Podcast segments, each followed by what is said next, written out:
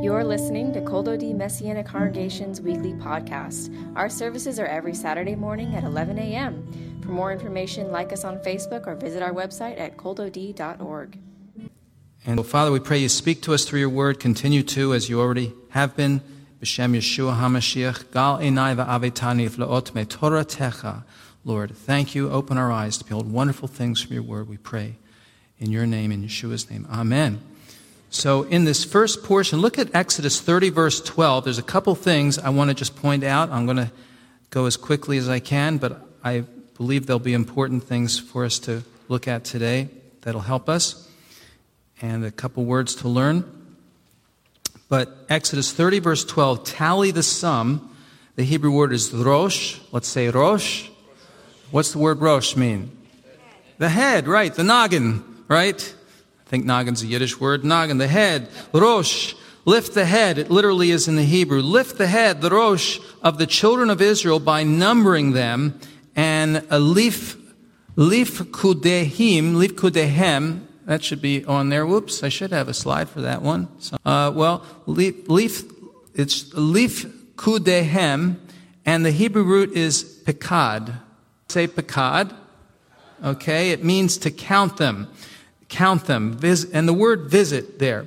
And so in verses 11 through 16, he says, let's read here. Then the Lord spoke to Moses, saying, When you tally the sum of the children of Israel, numbering them, then every man must pay a ransom for his soul to Adonai when you count them, so that no plague, plague will fall on them.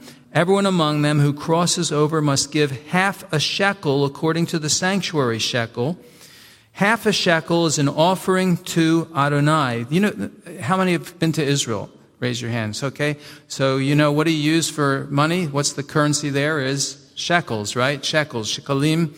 And uh, here's a half shekel right here. You know, it has on this, I will pass these out.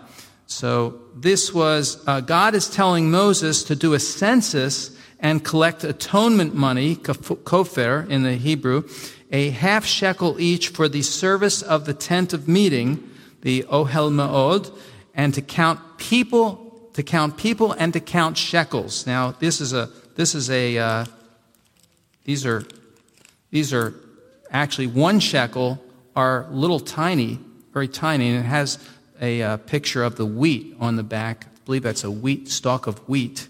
Whereas the shekel, the half shekel, has a harp. I believe it's the harp of David on it. Interesting, isn't it? And this is, of course, not the, not the exact one that they had there, but they still revived the shekels as currency of the modern state of Israel, interestingly enough. So, so he says, count them. And listen to this word, pakad. Pakad means to visit, to invest with purpose and responsibility. And it also means to assemble troops for battle. So it's used of soldiers, it's used for the Levites, it's used for priests. Numbers chapter, let me give you some of the references. Numbers chapter 1, verses 3 and 20. You and Aaron are to muster by their divisions every son from 20 years old and upward available to serve in the army of Israel. Count and count their names, every male from 20 years old and upward, all available for the army. Then in chapter 4, there's several verses, 23, 26, 49 I have here. Count all the males from 30 to 50 years of age.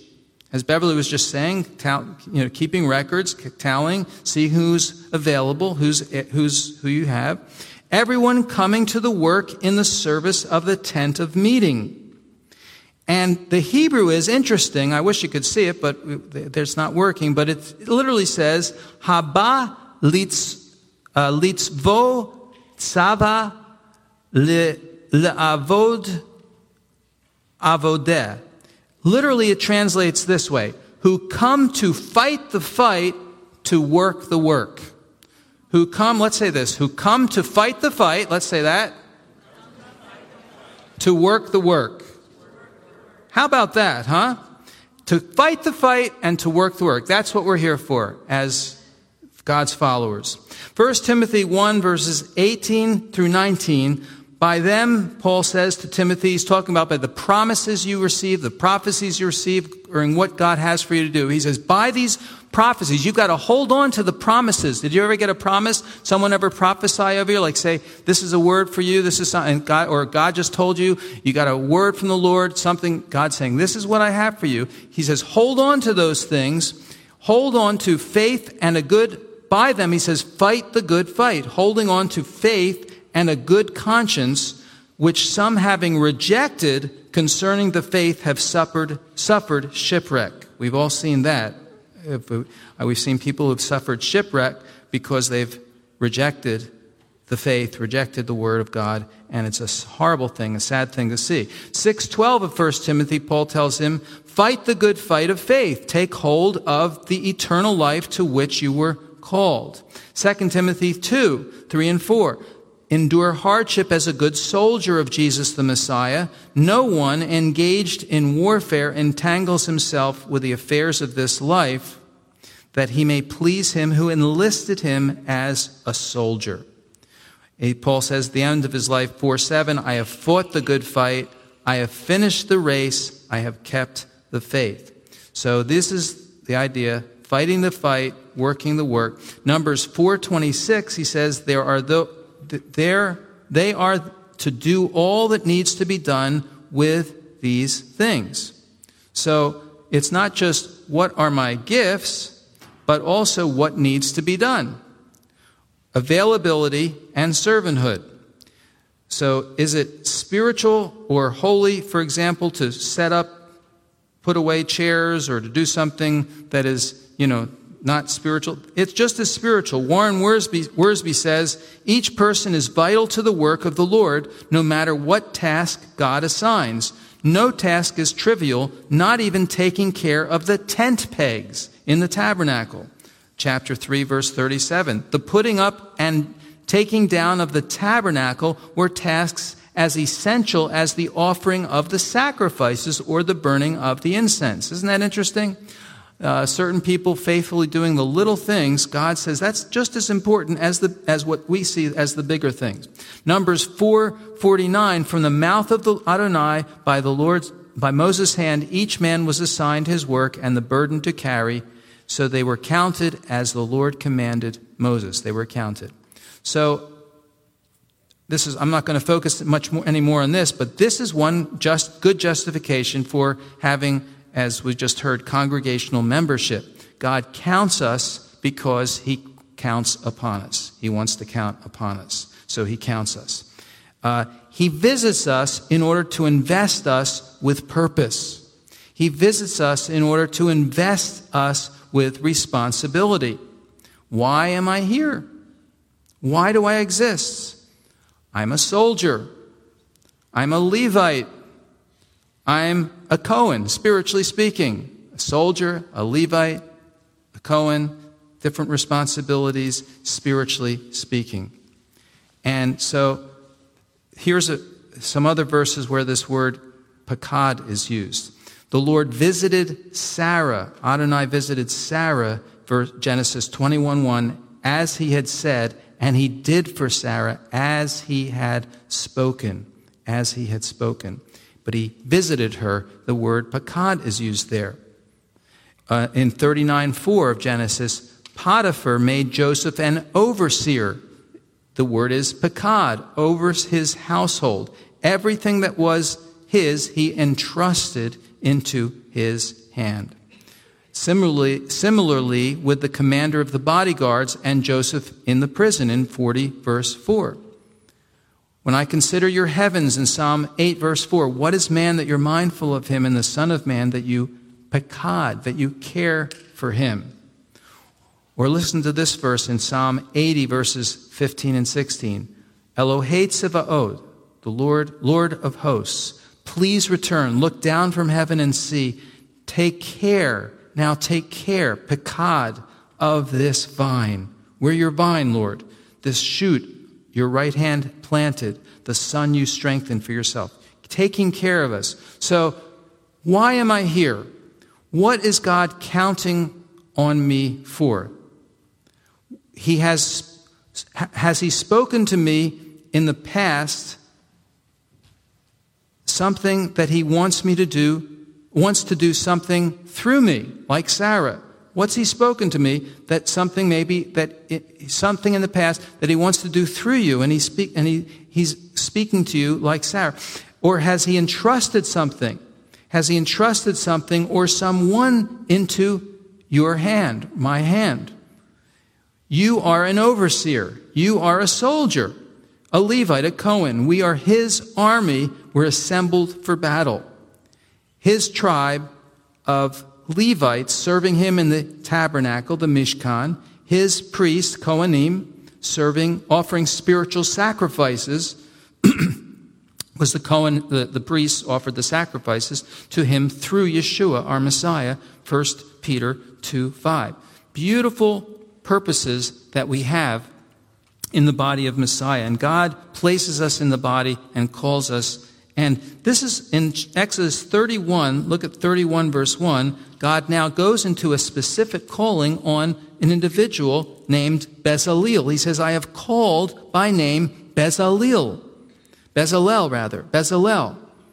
He says, The Lord spoke to Moses, saying, See, I've called by name Bezalel, son of Uri, son of Hur, of the tribe of Judah, and I have filled him with the Spirit of God, with wisdom, understanding, and knowledge in all kinds of craftsmanship to make ingenious designs to forge with gold, silver, bronze, etc. He's going to design the tabernacle. He's going to create all sorts of vessels and instruments, and he's going to, with a team, is craftsmanship, and the gifting came from God by the, via the Holy Spirit, supernaturally.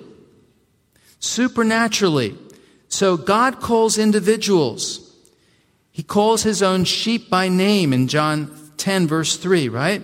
Whether it's Abraham or Moses or David or Jonah or Mary or Miriam, you know, he calls us and then he fills us individually with his spirit, with the spirit of God in order to make. Get those three things called, filled with the spirit of God to make, to create.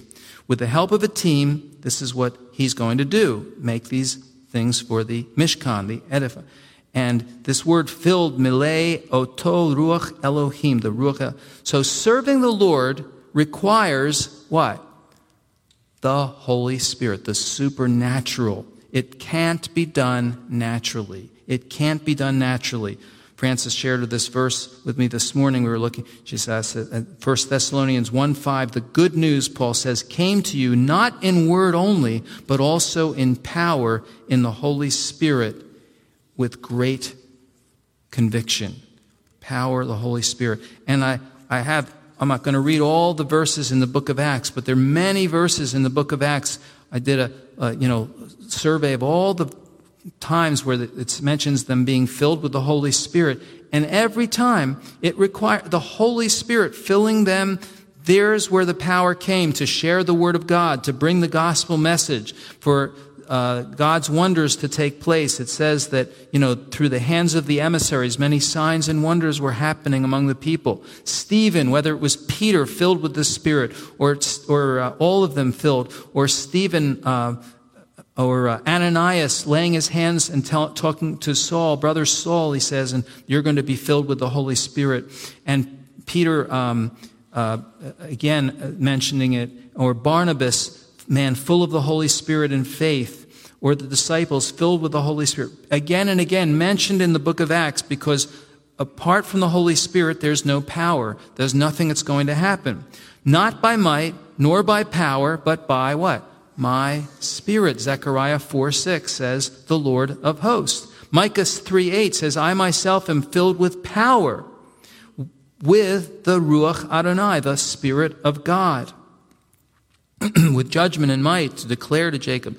So, Yeshua himself, he says, the Spirit, when he began his ministry, the Spirit of the Lord, the Ruach Adonai Elohim, the Spirit of the Lord God is on me. Isaiah 61 1 and then he, it's quoted, he quotes, it's quoted later, is upon me because the Lord has anointed me to proclaim good news to the poor, sent me to bind up the brokenhearted, to proclaim liberty to the captives, the opening of the prison to those who are bound. It says in Luke 4:14, he returned in the power of the Spirit to Galilee, preaching and healing. And and, and Paul says of himself in 1 Corinthians 2 4, My speech and my preaching were not with persuasive words of wisdom. Someone says, Well, you're a great speaker to someone, so you'll, you've got to be, you'll be the best person to preach the gospel or to bring the, no, that's not necessarily the case at all. Actually, Paul says, I was in weakness. It's not a matter of how great a speaker. It's a matter of the po- demonstration of the Spirit and power. It's not a matter of volume, needless, uh, should I say. It's not a matter, someone says, if I get louder, that means the Holy Spirit's louder. Not, no, not at all. Not, God, God came to Elijah in a still small voice, right? In First uh, Kings 19. Uh, um, it's a matter of the, the Holy Spirit is the supernatural dimension of God. And many people were empowered by this God's Spirit. The 70 elders in Numbers 11, Baalim, Balaam in Numbers 24, Joshua, Numbers 27, Othniel, Judges 3, Gideon, Judges 6, Samson, his strength, supernatural strength, and uh, came every time through the Spirit, Judges 13. Uh, Saul uh, in First Samuel 10, and I think it's his, and, and wisdom. David in 1 Samuel uh, 16, Saul's messengers, and on and on we could go. Yeshua, Elizabeth, and we mentioned some others, and there are other people. The tailors for the priestly garments in Exodus 28 3, and the workmen who built the tabernacle in Exodus 31 and 35 did so through the filling of the Holy Spirit. So it takes the, the work of God isn't done naturally. It can't be done that. We can do it naturally, but it won't endure and it won't bear forth fruit. It has to be done through the Holy Spirit, through the power of the Spirit of God, supernaturally. And that comes, how does that come? Well, it comes through prayer. It comes through dependence upon God. It comes through listening to God. It comes through weakness, our weakness. It comes through uh, suffering. It comes, it comes through, not through us, but through listening to God. And the last thing I'm going to just share with you is just about, is just in, look at chapter 32, just a couple verses here, verses 17 and 18, something that to me is really amazing. The story of the, on the story of the golden calf, which is in the Parsha here, the golden calf, uh, which is TLV translates as molten calf, which is actually probably more accurate, the molten calf. But look at verses 17 and 18, two, these two verses. Because there was a difference between what Joshua, how Joshua and Moses interpreted what was happening. You remember the story, right? Where when Moses was delayed from coming down to the mount, from the mountain with the, the Ten Commandments, uh, the tablets, and they, the people were, were were, were uh, the, the, let's see, they gathered around Aaron and said to him, Get up, make us gods who will go before us. Uh, that we don't know where Moses is, and they got impatient. And Moses, you know, I mean, Aaron is listens to them, and they when they make a molten calf, a golden calf, and start to worship it. And God was very upset over this, of course, and and uh, he says, "How quickly you've turned they've turned aside from me, how quickly." And look at verses 17 and 18. When Joshua heard the noise, so they're coming back, he's coming back with Moses, of the people, they shouted. He said to Moses, This there is the sound of war within the camp. But Moses said, It's not the voice of the shout of victory, nor is it the voice of the crying from defeat, but I hear the sound of singing. And actually, it's an interesting, it's interesting in the Hebrew because it doesn't necessarily say that. Oh, we got some slides up now. No one told me. You got to tell me. I can't see anything here, so I, no one tells me when the slides are back up. I, we need to fix that. Okay. I never know when they have slides up. So, all right. Um, have to we have to figure that out. So, the Hebrew there, here it, you can see it there. It's actually it would go like this: a voice of Joshua is actually saying, a voice of war is in the camp. Kol uh, milchama. Let's try that. Kol is means voice of, voice or sound, right? What's our, what's the name of our congregation? Kol dodi, the voice of my beloved or the sound. Kol is voice or sound, all right?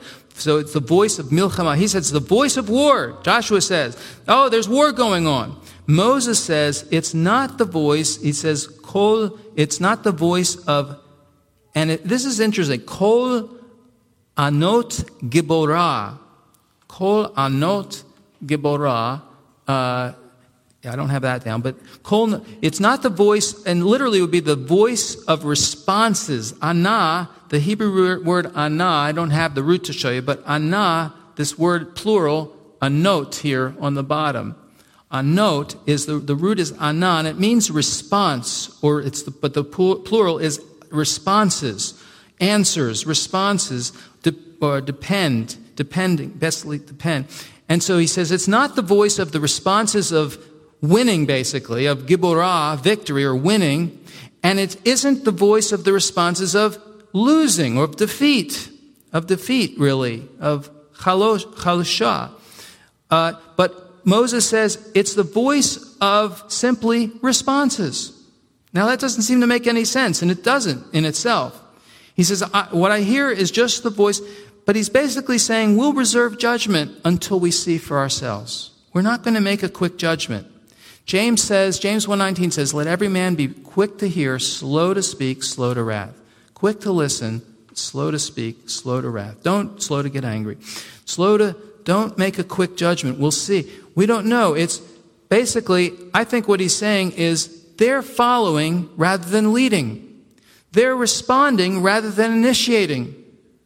They're in other words, they're depending upon this is a lack of spiritual discernment Discernment comes from with maturity.